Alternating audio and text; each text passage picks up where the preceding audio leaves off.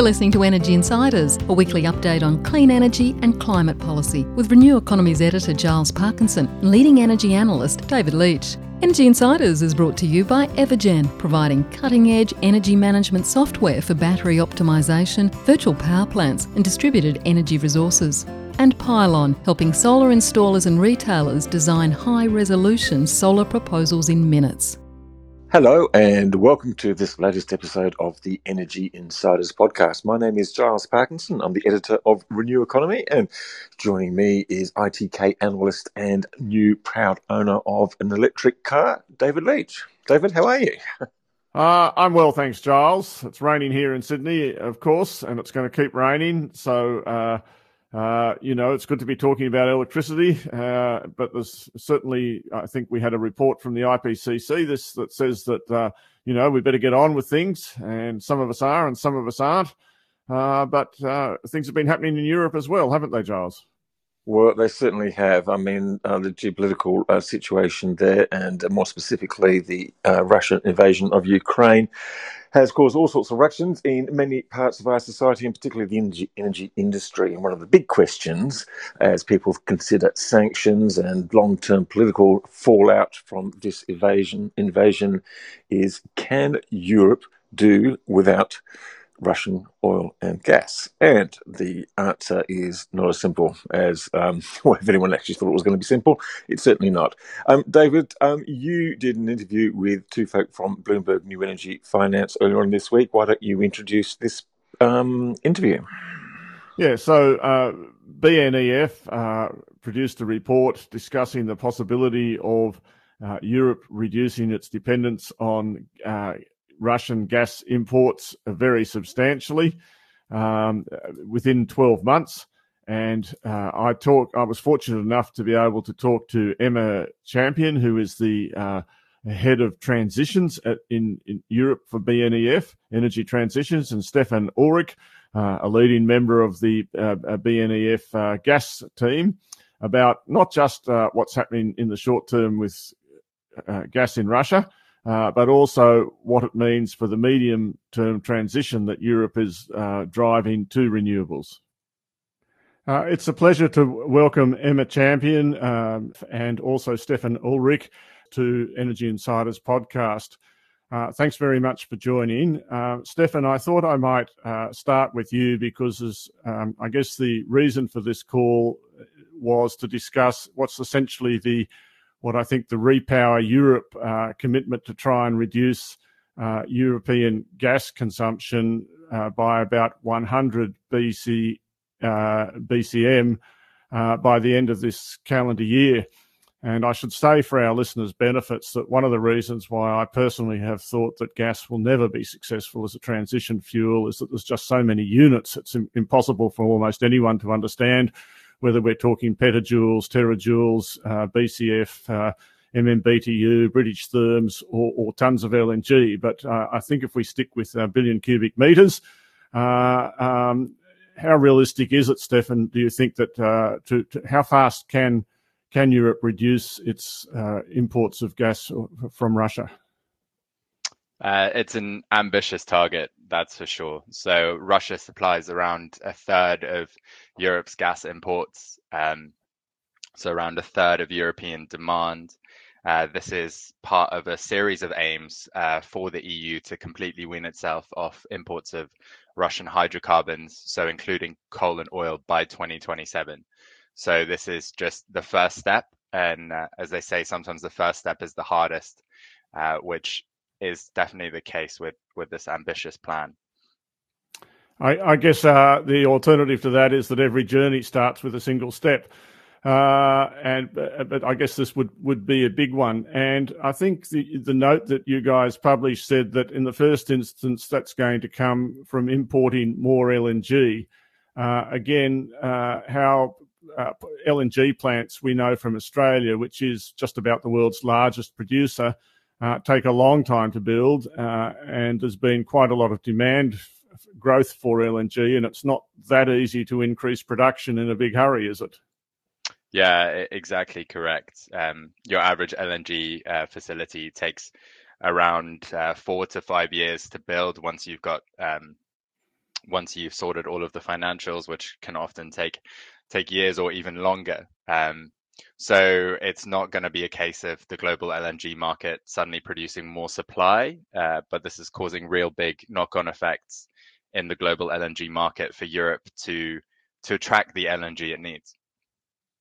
Yes, and, and so I'll, uh, well, let's just stay with that for a second. I want to come back to the economic side of it in a moment, but uh, how much spare capacity is there in the in the global LNG uh, market? I guess you know my experience is that LNG trains want to operate as close to full capacity as they can. Um, yeah, that that's correct. So unlike the oil market or the international oil market where you you generally try and have a bit of spare capacity from producers um, global lng supply generally tends to run at, at close to as 100% as it can um, weather and maintenance permitting uh, so this really has to be a reorganization of trade flows um, and so demand in in other parts of the world for for Europe to to attract the gas that it needs. And I guess uh, um, where where do you see um, demand for LNG uh, being reduced uh, to to make room for extra imports to Europe? Um, so uh, at Bloomberg NEF, we recently sub, uh, published our global gas summer outlook. So it's a, a view of the gas markets globally. Um, and one surprising finding from that was that the key, uh, the general key import markets of Japan, Korea, and China combined um, could actually see their gas demand falling this summer. Um, so real big change um, from the usual state of affairs, especially for China in that case. Um, Japan and Korea slightly less so. Um, but also, I think in more price sensitive markets where where demand was really starting to grow when we had low global LNG prices, um, such as the markets of South Asia, um, barring a few expe- uh, barring a few exceptions, um, this is where we're really going to see demand growth slow down um, or even decline. And, you know, as a short term, I do electricity price forecasting for a living, and I know how ridiculous price forecasting is uh, um, uh, as a concept. But I think we're talking the Japanese uh, uh price, uh, JKM, is something like US uh, $40 or maybe it's a gigajoule at the moment, which I seem to think makes for some ridiculous European total uh, value of, of, of, of, the gas market if you were uh, to to put that through 800 billion or something. I think I got. Uh, what do you see is happening to what's happening with gas prices, and what do you think in Europe, and what do you think uh, the outlook is over the next 12 months? Um, uh, yeah, I think unless you get a reversal in in Russian flow policy, that that's going to be the case. Um, so fundamentally, Europe has to price higher than Asia uh, to attract uh, LNG supply, um, which is uncontracted from places like the US um, or Africa. And so this is really what has been pushing global prices together. Um, as unlike Europe, Asia has even fewer um, alternatives when it comes to, to gas purchasing. Um, of course, a lot of Asian demand is locked up in long-term contracts, but there is still some some going to the spot market to meet to meet Asian gas demand, which is why you've had these two prices really rise in unison. Um, but as said, uh, in order for Europe to attract the LNG supply it needs, it needs to price um, more attractively for especially US exporters, um, which has pushed prices to the record levels we see now. And as we speak, and for large parts of the last month, um, Europe has maintained this this premium to Asian prices, um, very thin, only like a dollar or so per per MMBTU. Um, um, so uh, that's that's really this this state in uh, state we're in in the global gas market. But I, uh, I guess, uh, and, and, I want to uh, very much come on to the uh, transition and what it all means for the medium term, uh, which is, I think, what I'm ultimately going to be more interested in. But uh, uh, just in the short term, I mean, the, what you're saying is that it can actually be done if, uh, you know, provided you pay enough money, you will, uh, Europe will get enough LNG. Um, yeah, I, I, think that's pretty much the stance I would take. I think our our current uh, forecasts show us getting to around 80% of the year-on-year 50 BCM, which the European Commission is targeting. But yeah, that comes at at quite a, a heavy cost. Um, and uh, yeah, I think that's also before we moving on to some of the more medium term and longer term issues. When this is uh, this really changes the dynamics that a lot of people had expected for the global LNG market and pushes the market one from one where I think we probably had enough supply to meet Asian demand growth um, to one where in a mild state of undersupply. Yes, but uh, that's from, uh, I guess, uh, and this is where, you know, I think the whole um, uh, petrochemical, including gas market, is so cautious because we've seen these price signals from time to time before.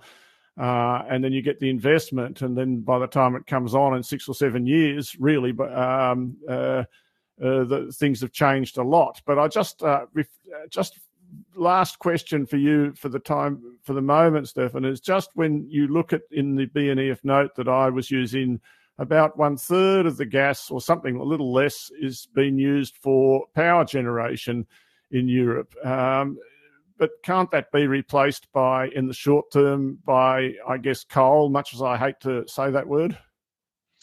Um, unfortunately, not. Um, I think Europe has has looked to shut down a lot of its coal capacity, and um, plants haven't really, and in in some ways, thankfully, have not received strong signals that they'll be allowed to continue for the medium term. So you've seen that um, although policymakers are now considering slowing down some of the phase outs for this year and next year, plants which were already to uh, shut down um, haven't really ramped back up, which is why gas's gas's share in European generation, at least for now, has has stayed relatively relatively stable. Um, I think um, Hi, David. Sorry to sorry to cut in there, but I think Stefan's making a really important point as well because we, when we think about what's happening in the in the European electricity markets, the we have the carbon price here, which is also trying to keep coal out of the mix.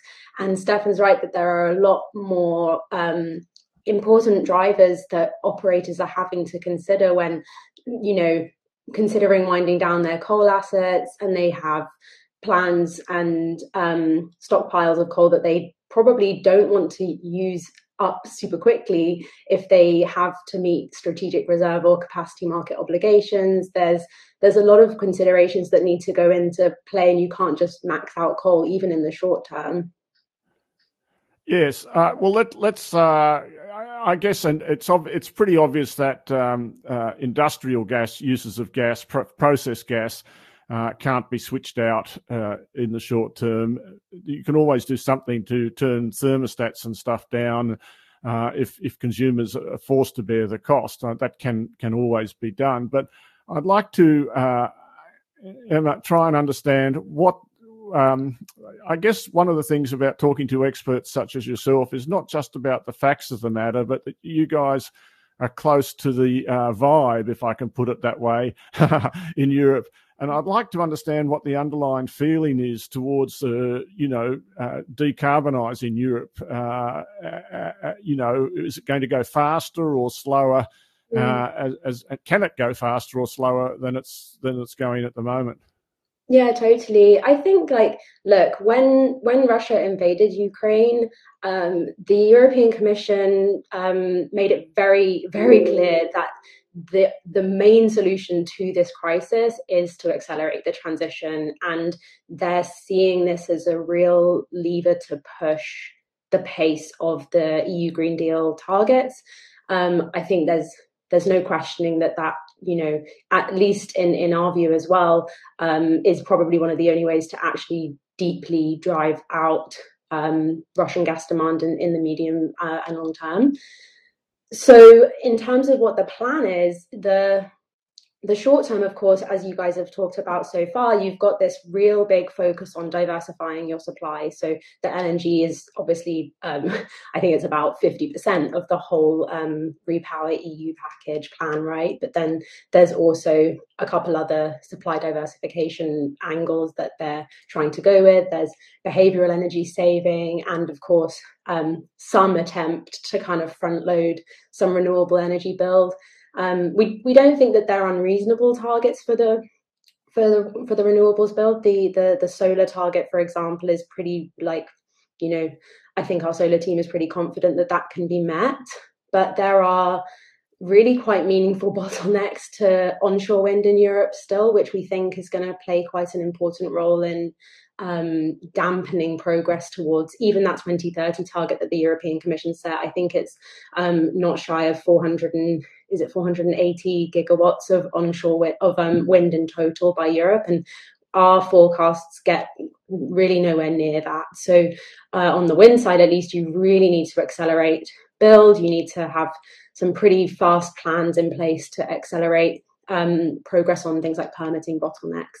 So in terms of um, the the transition side, that this focus on driving renewable energy build is going to be such a fundamental part of actually reducing gas um, demand in Europe, and you know we we we think that that's probably one of the key levers that they, the commission can pull in the medium term from from the power sector. But you also and, and i'm sure stefan can also comment here because we have a lot of other sectors that do use uh, gas as well. You know power is only a third of the mix.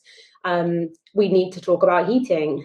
And the the questions that come up there i think are even much uh, are even uh, less clear from um, the policy standpoint in terms of the strength of support for for actually you know helping consumers to take out their gas boilers that's that's not um, quite as advanced i would say as the conversation that we're having on on renewables so yes, it's probably easier to work. Uh, well, I don't know whether it's easy to work from consumer-driven stuff like heat pumps or uh, supplier-driven stuff like uh, wind and solar let's let's just talk about these one at a time very briefly, if if you could. Mm. So on the solar thing, I mean, we're privileged here in Australia that we can get capacity factors in in solar in uh, at utility solar pro of you know 25 26 28% and even on rooftop we can probably manage 15% and australia has of course the most per capita rooftop solar by some distance in the world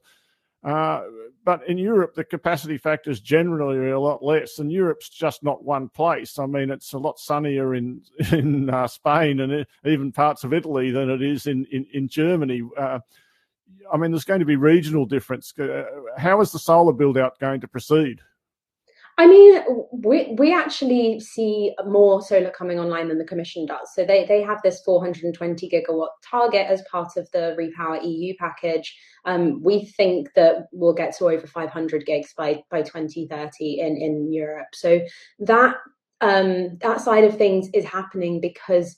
Um, even though you're right, we do have lower capacity factors of solar in Europe, but really what's um, driving um, build is both a combination of you still have some options for developers to you know come into the market with uh, subsidy contracts um, but we also have fundamentals driving driving things. Prices being this high um, there are a lot of people interested in even merchant exposure at this point um, in the in the European markets for, for new solar projects.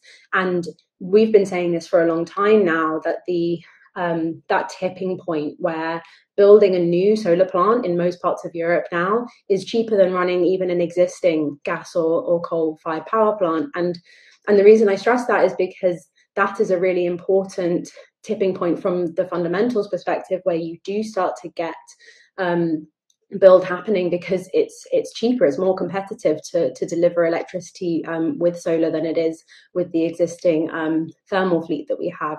So that is that and the policy support is really driving driving things on the solar side despite the fact that we have you're right we're less uh, solar rich may, maybe in the maybe in the southern european regions like so uh, spain uh, italy portugal um, where we, we do have pretty good resource potential. But even even in the less um, less sunny parts of. I mean, I'm yeah. I'm sitting yeah. in London. You know, it snowed here yesterday, and we still and we still have some solar. So yeah.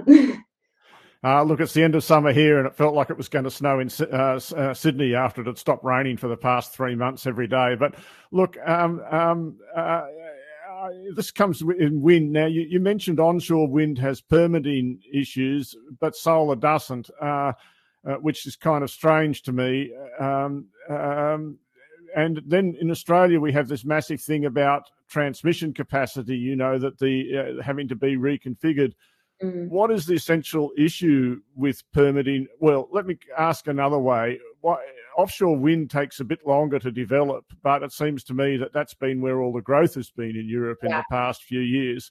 Can't you just push that a little bit harder? Yeah, yeah, good question. Um, so on the on the onshore wind side, really the biggest challenges are related to both the what we call NIMBYism, where you know people are in favor of renewables in theory, but actually when you're putting a project in there, you know, near to their house. Social license, social license, Emma, is the word I prefer to NIMBYism, but, but I get you. exactly. So you you do have some local oppositions to projects, and um, including issues with actually just getting access to land in some in some parts of um, in some parts of Europe where there's you know maybe a little bit more fragmented ownership. Um, I think these challenges have been there for the onshore wind industry for for a while in Europe. We, particularly in Germany, particularly in Italy, um, we've seen some really slow progress on deploying onshore wind compared to the decade before, um, and you're right. That has made a lot of. I mean, here in the UK, we, we basically had a, a moratorium on new onshore wind projects in England, um, which has made it really difficult to put new projects online, and it's made politicians look offshore. So they're building, you know, massive scale offshore wind projects, which are a pretty um, attractive way to deliver, um, you know, pretty high we get pretty high capacity factors here in the North Sea, and um, many parts of Europe have good resource potential for offshore wind. But the biggest challenge with offshore is that you have a pretty long lead time on building a new project. It can take anywhere between eight to 10 years to put a new project on, uh, into the market. And what that means is that if you're thinking, I want to squeeze out um, all of this gas from my mix by 2027, as um, Stefan alluded to earlier, that's really difficult if um, you want to bank on offshore wind because you just can't deliver the capacity in, in that time frame. This is really a post 2030, 2035 solution, really, for any build that you want to add on top of the current pipeline. But Emma, we've, I, I, I don't. Uh, I, am sure that's right historically. I'd say two things. One, as the industry gears up, it, and if it was uh, on a how can I put it wartime footing, uh, it's it's it's it's possible to uh, do a lot more than you than than than you think you can. And if you're looking at a longer term solution, and you think it's offshore wind, um, then maybe uh, more can be done faster. If if uh, I guess how much willpower, what what does it take to actually make that sort of yeah. thing happen? I think I think you're you're right. Okay, I'm just looking at our um our offshore our onshore and offshore wind targets stacked, and um, we've got 480 gigs by the Commission. We think you can get about 260 of that as onshore wind by 2030, and we think you get to about 60 uh, of offshore. So adding those two together, you still need like 80 gigawatts of additional offshore wind by 2030 to meet the Commission's target, and that is, um, you know, more than double what the what the capacity base would be um, by that date. So it's it's not a case of could we bring some. Yes, you're right. There there is definitely streamlining of processes happening. The industry is scaling. Things are getting more efficient.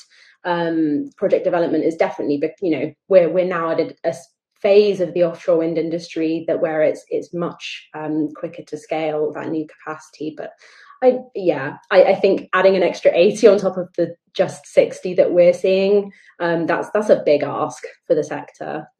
It is a big ask. And can I ask in general, like uh, in terms of the social license for offshore wind and the actual physical capacity for it and the required transmission build, um, do you see any fundamental blocks to the growth of the industry uh, in those areas? Um, not so much. I think this is actually. I mean, I, am I'm, I'm not a wind analyst at BNEF. We have a massive uh, wind team that are probably better placed to answer this question. But what, from my perspective, this is where actually some of the most exciting innovations are happening in the European energy space. Like we have TSOs across markets collaborating on creating offshore grids that can help to integrate much more capacity than ever has been done before. You know, offshore, and you know, creating the new kind of markets that you need to enable offshore wind that is inherently going to be um, wanting to potentially supply to multiple countries and serve almost as like a new hub of interconnection. That that's really um, pretty cool i think. And there's some you know there are some structural issues with how grids are developed. You know, some markets you get the grid connection and the TSO builds that. Um, if you're an offshore wind developer, and others where you're still responsible, and that does lead to some irregularities in how the grid uh, offshore grid is regulated in in the region. But I think by and large, there's it's something that I would expect to kind of keep pace. You know, I think we had this discussion um, for a while with um, EV adoption. People said, well, is charging infrastructure going to keep up? Like, isn't that going to be the big bottleneck? And ultimately, we haven't really seen a lot of evidence of that actually happening. By and large, people have been keeping up the pace of deploying that infrastructure in the region. So I kind of ex- I would expect the same to happen with with offshore wind. And let's uh, just come back then to the consumer driven thing, uh, which is partly around uh, electric vehicles and it's also rooftop solar and household batteries. And in Europe, it's also around heat pumps.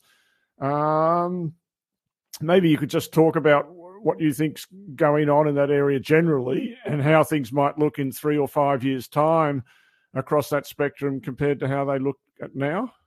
Yeah, yeah, sure. Um, I mean, heat pumps, and um, I'm sure from a behavioural standpoint, Stefan can also comment here on the gas side. But the there are quite a few really important barriers to understand when we think about consumer uptake of heat pumps here in Europe.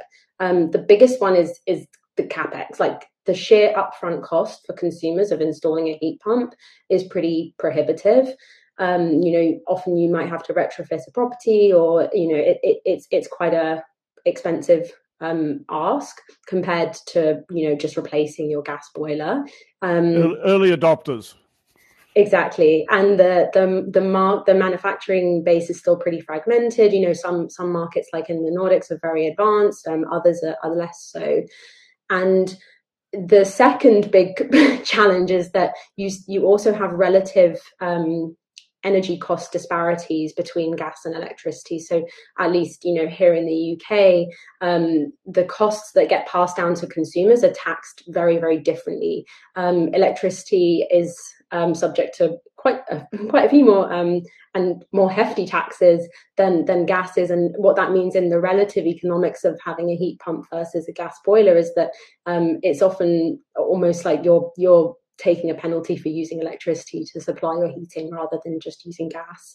So there has been a big uh, discussion over the last few years in Europe to kind of reform the way that the energy price um, and taxations work. A few markets are already testing this out. I think Denmark is a pretty uh, relatively recent example where they've tried to shift the tax burden, especially for things like renewable energy subsidies that often get feed, fed through onto electricity bills, trying to shift that onto a bit more of a balance between electricity and gas and therefore help to mitigate the, the disparity in the costs.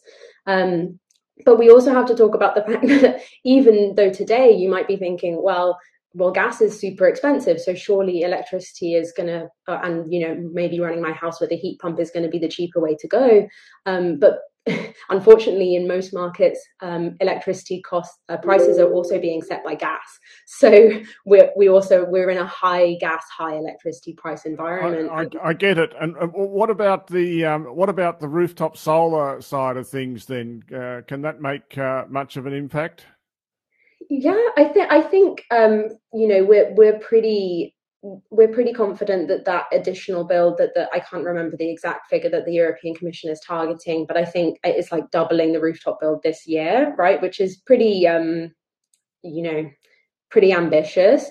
And I think our view on what that would take is that you would probably need um, some form of rooftop solar mandates or additional subsidies to actually trickle that through. Um, like you mentioned earlier, we we do have economic solar build in Europe, but it's not quite the same as I, I think where you're where you're coming from in Australia, where the, the market is um, much more established. Yeah. Uh, look, I, I, I, want to actually ask about EVs in a minute, but I, I just might come back to, to Stefan and ask. I mean, mm. um, you know, in the medium term, um, considering the demand destruction that has to occur with gas prices this high, if, if they stay that high, how do you see European gas uh, consumption growth o- o- over, you know, a three to five year period? Where where will we be in five years? Would you guess in total relative to today? Yeah, really interesting, really interesting question, and I think this was really handled in an interesting manner um, in the RE Power proposal, um, REU Power proposal. Um, I think the document focused a lot on actually supporting demand, so um, measures for governments to support industrial players, um, measures for uh, measures to uh, you know use mechanisms already existing in the um, European carbon market um, to mitigate some of these high prices. So, in terms of demand destruction, although we're seeing levels currently um, around, I would say, 10% in EU industrial gas demand, um, it, it's not. I'm I'm not sure how. Uh, economically and political politically feasible it is to, is to carry that over through through the medium term. Um, in terms of your uh, consumer sector, um, uh, we think the assumption that EU makes that which, energy, which for listeners is which for listeners is about a, a third of total European gas yeah, consumption. Exactly. So you're you're looking that your that total demand from industrial industrial changes is around three percent lower than it currently is. Um, so, um, uh, which you know is is I guess um, about like five to ten percent of all all of the Russian gas we need to displace. So it's it's pretty small for major economic pain um, at the moment, uh, especially in some industries. Um, in terms of the residential side of things, I, I think the EU is targeting around um, I think it's 14 uh, 14 BCM. So that's um, doing some quick math here, similar around like three to four percent of total demand from uh, consumer behavior changes this year. Um, again, we think that estimate is probably probably in line with levels we're starting to see in a few countries where price increases are, are being passed down to customers and and and where customers are beginning to feel this pain. But again, um, there's been increasing talk I mean, about. It, ultimately, speaking like a, a, an economist, which I'm not, I'm a financial analyst. But uh, uh, you know, if you don't, price works, right? If you don't let uh, if you don't let everyone see what the price is, you are not going to get the behaviour change, are you? Exactly, um, exactly. That's that's a that's a good summary of it. And and as as as I was about to come on to, um, you've seen a lot more talk in the EC about supporting consumers and and supporting um, supporting demand rather than uh, to some extent letting letting consumers see the price and drive down demand, which is of course completely politically um, understandable. Um, uh, but the demand demand side of things could uh, could do more, but uh, for the reasons I've highlighted, is is unlikely to do to do much more um, especially when you start thinking more over over the medium term. I think I just want to flag one thing which uh, which we highlighted was was slightly lacking in the proposal, and that was energy efficiency. Um, yes. So we found that measures there were, were really quite light, um, no speeding up of um, of existing processes, um, and those measures could really could really take take a dent, um, especially in a region where um, around 80% of homes in Europe are regarded as energy inefficient. And also, where some of these energy efficiency improvements are, are really needed to install alternative heating solutions, such Stefan, as I don't, I don't, want to spend too much time on this, but although it's a fascinating topic uh, that I'm really interested in, but can you just tell me, like, would most how? I mean, uh, my perception is that nearly everyone in Europe's got double glazed windows, for instance, or glass in. Would, and that and that there would be insulation in in in, in roofs that that sort of uh, energy efficiency. How do you mean they're energy inefficient? Um, I would say, unfortunately, that's not the case. Man, I'm speaking from the UK, which which I think it's fair to say has has a particular problem with this. So um, the house I live in uh, just got double glazing um, this summer, actually, um, from from having from having a few cracks in uh, single glazed uh, windows. So um, there's a lot of work to be done and a lot of improvements which could be done with with European uh, building stock. So um, at a first estimate, we reckon that energy efficiency improvements alone could save around uh, 9 billion cubic meters of, of gas demand um, before 2030 if you really push things. Stefan, right. I wonder. Go on. Sorry. Sorry. I was just going to respond to Stefan and actually maybe ask him a question. Sorry to take your uh, what you were going to say, David. Um, if we're kind of essentially saying that the Commission's target for behavioral energy saving is at odds with what it's also doing on the pricing side and trying to shield the impact of this. Um, you know, you're not really going to get that um, price discovery slash demand destruction angle really kicking in and they're also overlooking energy efficiency that you know that that behavioral um, energy saving is just going to be so far missed as a target you know it, uh, I'm not saying that as a BNEF view, just as a, you know, in theory, could they um, miss that target because they're overlooking um, energy efficiency measures? And if that is the case, would they be better off, you know, really focusing on um, spending the money on supporting energy efficiency in the building stock and helping heat pump adoption and all of these kind of measures rather than trying to kind of juggle both of those um, things that I mentioned at first. Yes. So should they do something for the long term or just continue to focus on shielding everyone from the pain short term? Should we think like a politician or a statesman, do you think, Stefan? Um, I think the answer there for me is is a statesman, especially when it comes to energy efficiency, um, because as we highlighted, you know it's very hard to pass on these high costs and drive this behavioral change to consumers especially for the medium and long term um, they'd much much prefer i think if you if you help them insulate their homes um, install heat pumps and, and drive down demand that way so i think emma's raised a good point there I, I would say that even at current prices we're starting to see evidence that demand destruction might might reach the levels that EU's suggesting. But yeah, I, I agree with that overall sentiment that you know this this long term heat pump ado- adoption and energy efficiency targets are ambitious, but I think there's a few pieces of the puzzle that the EU hasn't really put enough emphasis on at the moment.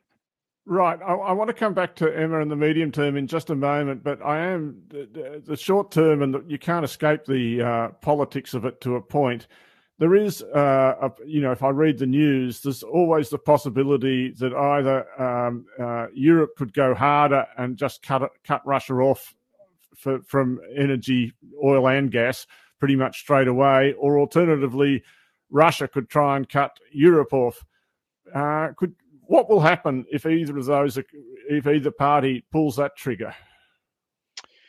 Um, further price rises. Uh, so I, I, think this is fundamentally uh, this is fundamentally the reason that Gazprom Bank has not been sanctioned by the EU. It's the fact that even with these high prices and the changes in LNG flows we're seeing, um, uh, if Russia cut off cut off gas today for say a period of a year, it would it would be very very hard to make the European gas market work, and we would have to see um, rationing rationing, which which actually is what Germany is already looking at. So Germany um, already moved into the first phase of um, uh, uh, measures to start looking at gas rationing and starting to really monitor stock levels and flows.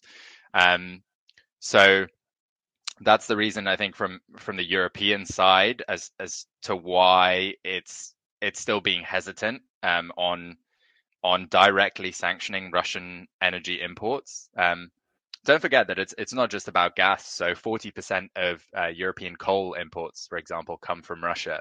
Um, large large amounts of the diesel uh, we consume in Europe also also come from Russian refineries. So, um, uh, Stefan, I, I, you know, the obvious question, and it's a military question, and it's way beyond uh, what any of us uh, uh pay level. But in the end, it's another short-term pain. Assuming we went to this, this happened, and there was rationing, and every, but Europe would survive. I mean, would do you think it would uh, lead to a faster solution to the problem, or not? Just, just your, just, just your guess. Yeah, uh, yeah, I think I think I'm I'm trying to increasingly stay away from from guessing about things like that. I think as a as a short-term gas markets analyst, you know, I think what you can really hope to do is present the scenarios, right? And we show our we show our curves with with what it looks like with 40% of Russian supply, 60% of Russian supply. Um, I think it's politically, I think it's politically very difficult, but I think you have to look at the impact on the economy of as awful as it sounds like the not as awful as it sounds but i think you have to look at the economic impact on europe and and the social consequences that would have if we would completely embargo russian energy um, and I, I, think it's um, there are considerations there which which need to be so, so you, you wouldn't actually rate that as a high. Pro- if I was asking you as a fund manager, should I bet on that? You, you would say it's a low probability outcome, really. What less than twenty percent, something or something? I, I think at the moment, it, yeah, it's very unlikely that the EU will directly sanction Russian energy imports. Um, but I think you're getting it's it's a risk. Um, it's a risk, and it's a risk the market has to price in, which I think is another factor which is driving prices to the levels they're at at the moment. Um, and why storage has been built. Look, we're, getting to the end, but uh, of, of, the time, unfortunately. But, notwithstanding, I could talk about this for a long time. Emma, I just wanted to come back to the overall. Uh, what, the, what do they call it? Euro 55 or the actual New Green Deal and all of its targets, including the phasing out of uh, uh, of uh, basically fossil fuel cars, uh, petrol cars, uh, by 2035, which I think is the target for new car sales. Mm-hmm. Uh, how are you feeling overall that that transition is actually going to occur and that Europe is more or less on, on track for it? It hasn't gone from the Commission to Parliament. Let me ask about the timeline. What's the timeline for getting all of that plan approved from here? Um, it, it, it, can take a while for Commission proposals to actually make their way through into the legislation, but we've seen um, a pretty robust process be- across the the European how, how the European Commission uh, is set up alongside the Parliament and Council here, and that I don't think that that process should be too much of a bottleneck. Um, it yeah, it can take time, but from the phase out perspective.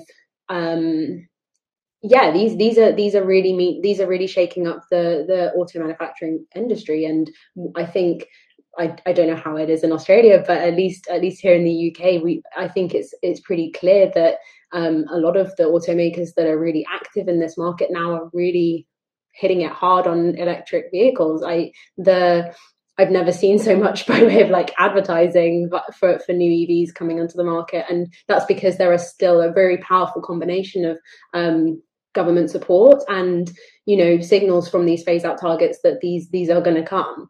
Um, that being said from an economic standpoint we we do see a lot of electric vehicle adoption happening in europe. It's one of our kind of faster moving curves um, at least from when we just look at the fundamentals.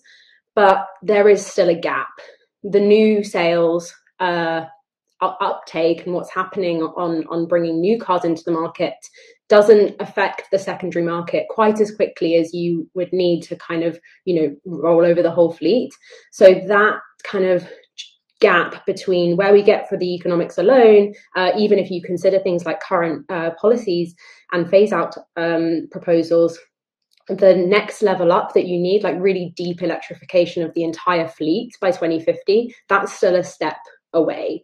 So i think there is still a gap even here in Europe where things are a little uh, you know a little bit more advanced let's say than in than in some other regions um, but yeah I think it's it's it's an exciting time. Like the the whole energy market is in, um, I mean, for want of a better word, a lot of chaos. But there are um, clarifying things when we look at the levers that are being pulled, like electrification being a big driver, both in transport, heating, um, even industry. You know, we haven't talked about hydrogen, but it's now a much bigger part of the um, equation here, especially when we're talking about phasing out gas. So, yeah, so it's an exciting time to be a, a clean energy analyst, and um, yeah. I, I, will. It is exciting time. It's one of the reasons why uh, I, I, work so hard at it because I think we've got something like, uh, even at the old prices, three US trillion of coal, gas, and oil at, per year that has to, at, at, production point values, that has to go away. And if you can't find something to analyse in that, uh, really, you shouldn't be alive. But uh, let me. Uh, I think uh, we've pretty much got to the end. I just uh, uh, let me just ask it this way, Stefan. Is there any sort of uh, final comment uh, thing? What what interests you most at the moment? What are you going to be focusing on for the next uh, few weeks? Can I ask in general in terms of this top discussion?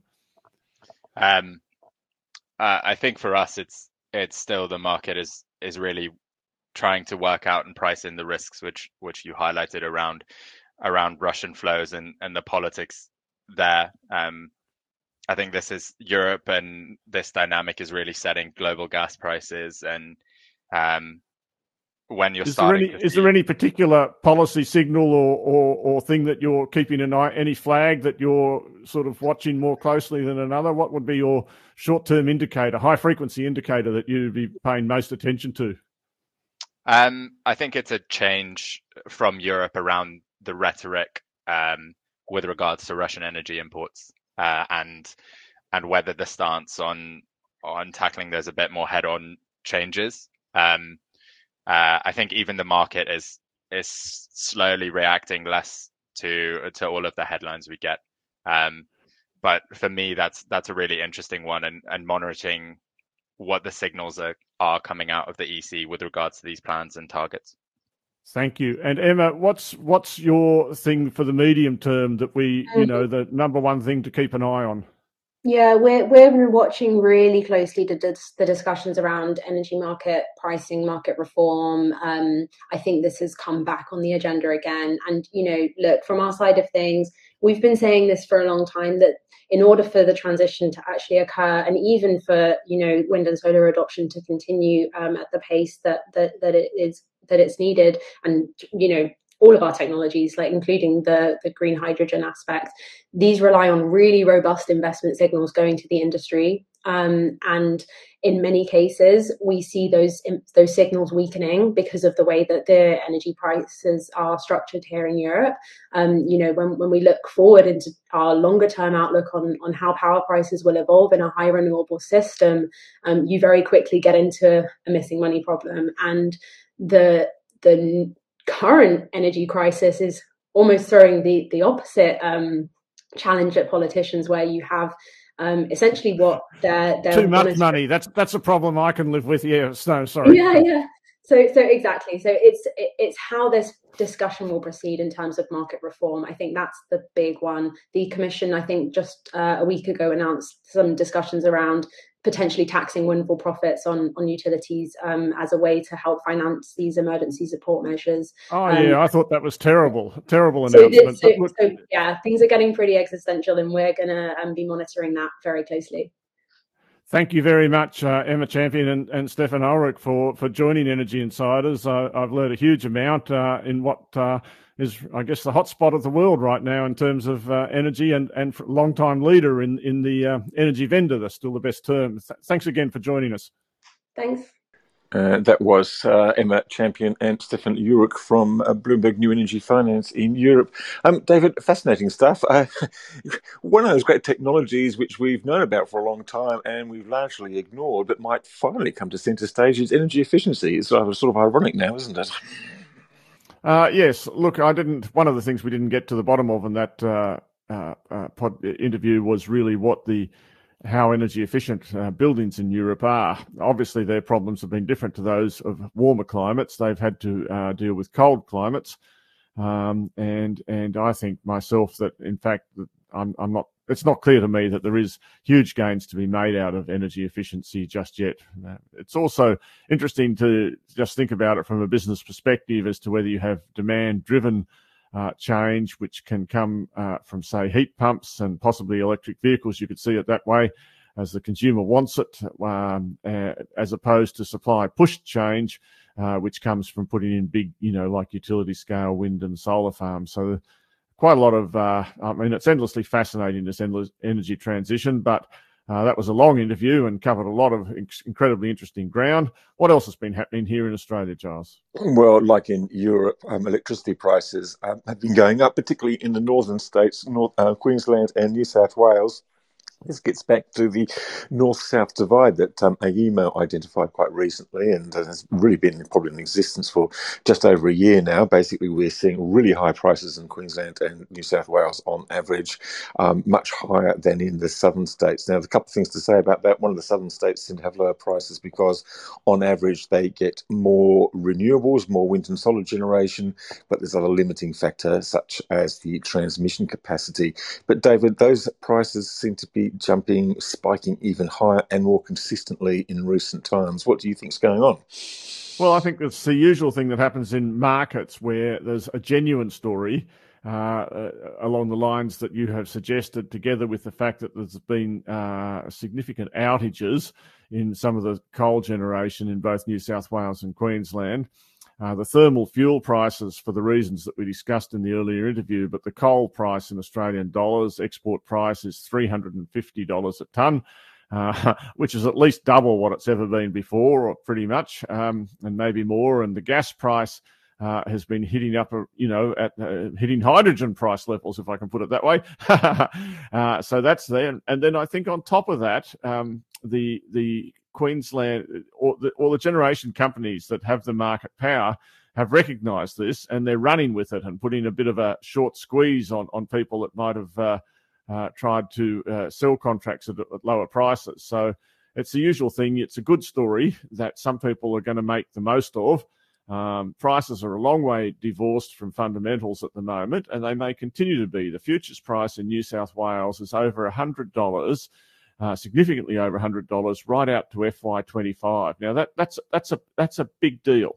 Uh, and that just reflects the, how difficult it is. And this is the other thing we need to come on to to get the new supply built. And it reiterates the point that if I've made it once and I'll be happy to make another thousand times, you've got to get the new supply built before uh, before you close the old supply. But as soon as you signal that you're going to build new supply, that causes the old supply to close uh, sooner and causes this kind of price squeeze of which we've already seen several episodes. Indeed, indeed. And we're getting pretty close to seeing some of the details of New South Wales renewable energy uh, zones and their sort of pricing and access um, arrangements, uh, which they're still seeking to finalise, but are seeking to fast track, uh, largely because coal plants like Eraring are going to be leaving the grid earlier than thought.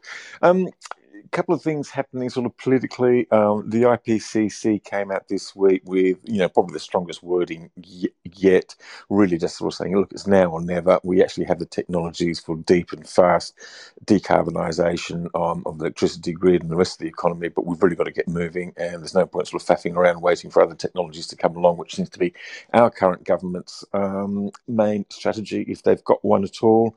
Uh, there's a few choice words to say about the governments who are pretending they are doing climate action and others who, um, including ours, um, actually assuming an increase in production of fossil fuels. But we've got an election obviously looming sometime very soon. Well, it's going to be in May, but it's going to be called sometime in the next couple of days. One assumes, David, we're starting to see a bit more policy announcements. The Greens have come out with a $6 billion um, electric vehicle package, which is really around sort of quite high rebates and a lot of investment in infrastructure.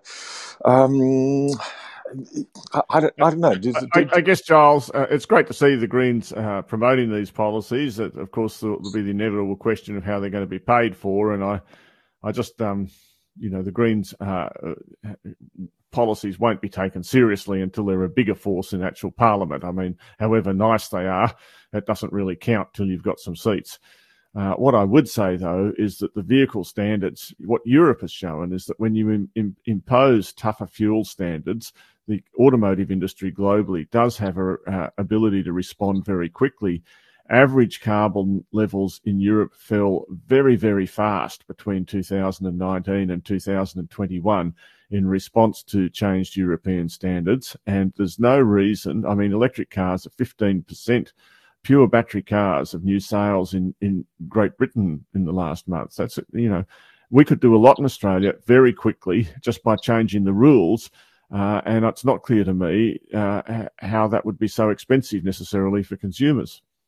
Well, it just seems to be too much for the politicians. Um, Chris Bowen has made clear on this and also the Driven podcast um, in the last few months that Labor is not about to introduce any vehicle emission standards. Um, so that's a bit disappointing. I mean, we saw the figures come out um, this week on uh, electric vehicle sales in Australia. I mean, they've doubled since last year, but it's still only 2.5% of total EV sales. That's just a fraction, as you mentioned. Look, Giles, of, uh, you can't get an EV, right? I mean, I just bought one. To buy it, I had to go, well, I mean, I don't want to talk about this, but to buy it, I had to buy uh, one that was essentially someone else had bought and decided they didn't need it because they had a new job. It was pretty much the only one for sale in Australia uh, of this particular model. Uh, I had to uh, drive, fly up to Brisbane to pick it up, drive it all the way back. I mean, it's the, it doesn't really matter right now what the policy is. There just aren't any EVs to be had. There aren't um, any cars to be had. Well, that's right, yes. But one of the reasons is, is because they're all what, what cars they are making, they're sending off to countries which have got vehicle emission standards because that's what they need to do. So um, countries like Australia just get completely deprioritised. But um, look, that's probably worth a debate at another time. I think we've had a pretty um, eventful podcast, a great interview that you did with the two people from Bloomberg New Energy Finance, um, and we thank them. And um, David, I hope you enjoy your new EV, and um, thanks to all our listeners out there everyone out there. Um, thanks to our sponsors, Evergen uh, and Pylon. And um, we'll be back again this time next week. Giles, I'll just say one more on the way out. I drove back from Brisbane yesterday outside of an extended stop at Ballina, uh, which apparently doesn't have any power. Uh, you know, the rest of the trip, uh, say 800 kilometres, 45 minutes charging, uh, really, it was no different to driving in my previous car, which was a very good car. Well, that's good to hear, David. I've really written. In fact, in fact, we might try and tease out that for a bit of a story on the on, on our EV focused, the Driven podcast. Maybe you can tell us a bit more about the details of it all. Anyway, look, good to talk to you, and we'll be back again next week. Bye bye.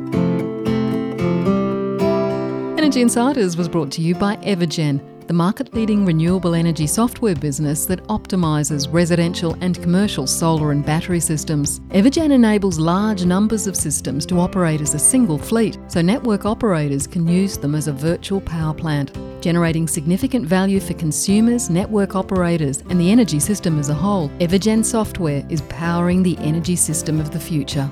Energy Insiders was also brought to you by Pylon. Pylon provides easy to use solar design software for installers and retailers with pay as you go pricing, no monthly cost, and no locking contracts. Join Australia's top solar companies who trust Pylon to design high resolution, CEC ready solar proposals.